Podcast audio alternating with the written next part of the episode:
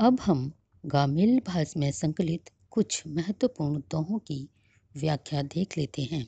सर्वप्रथम हम बात करते हैं श्रृंगार के दोहों की। साजन हमको राखिए, सिर की ढाल बनाए, सुख में तो पाछे रहें, दुख में आगे आए। यहाँ पर एक स्त्री अपने पति के प्रति सच्चा प्रेम और पूर्ण समर्पण प्रदर्शित करते हुए कहती है कि हे प्रियतम, तुम मुझे अपने सिर की ढाल बनाकर रखो, क्योंकि मैं सुख में भले ही आपसे पीछे रहूं, किंतु दुख में सदैव आपसे आगे रहूंगी। आप मेरा विश्वास कीजिए।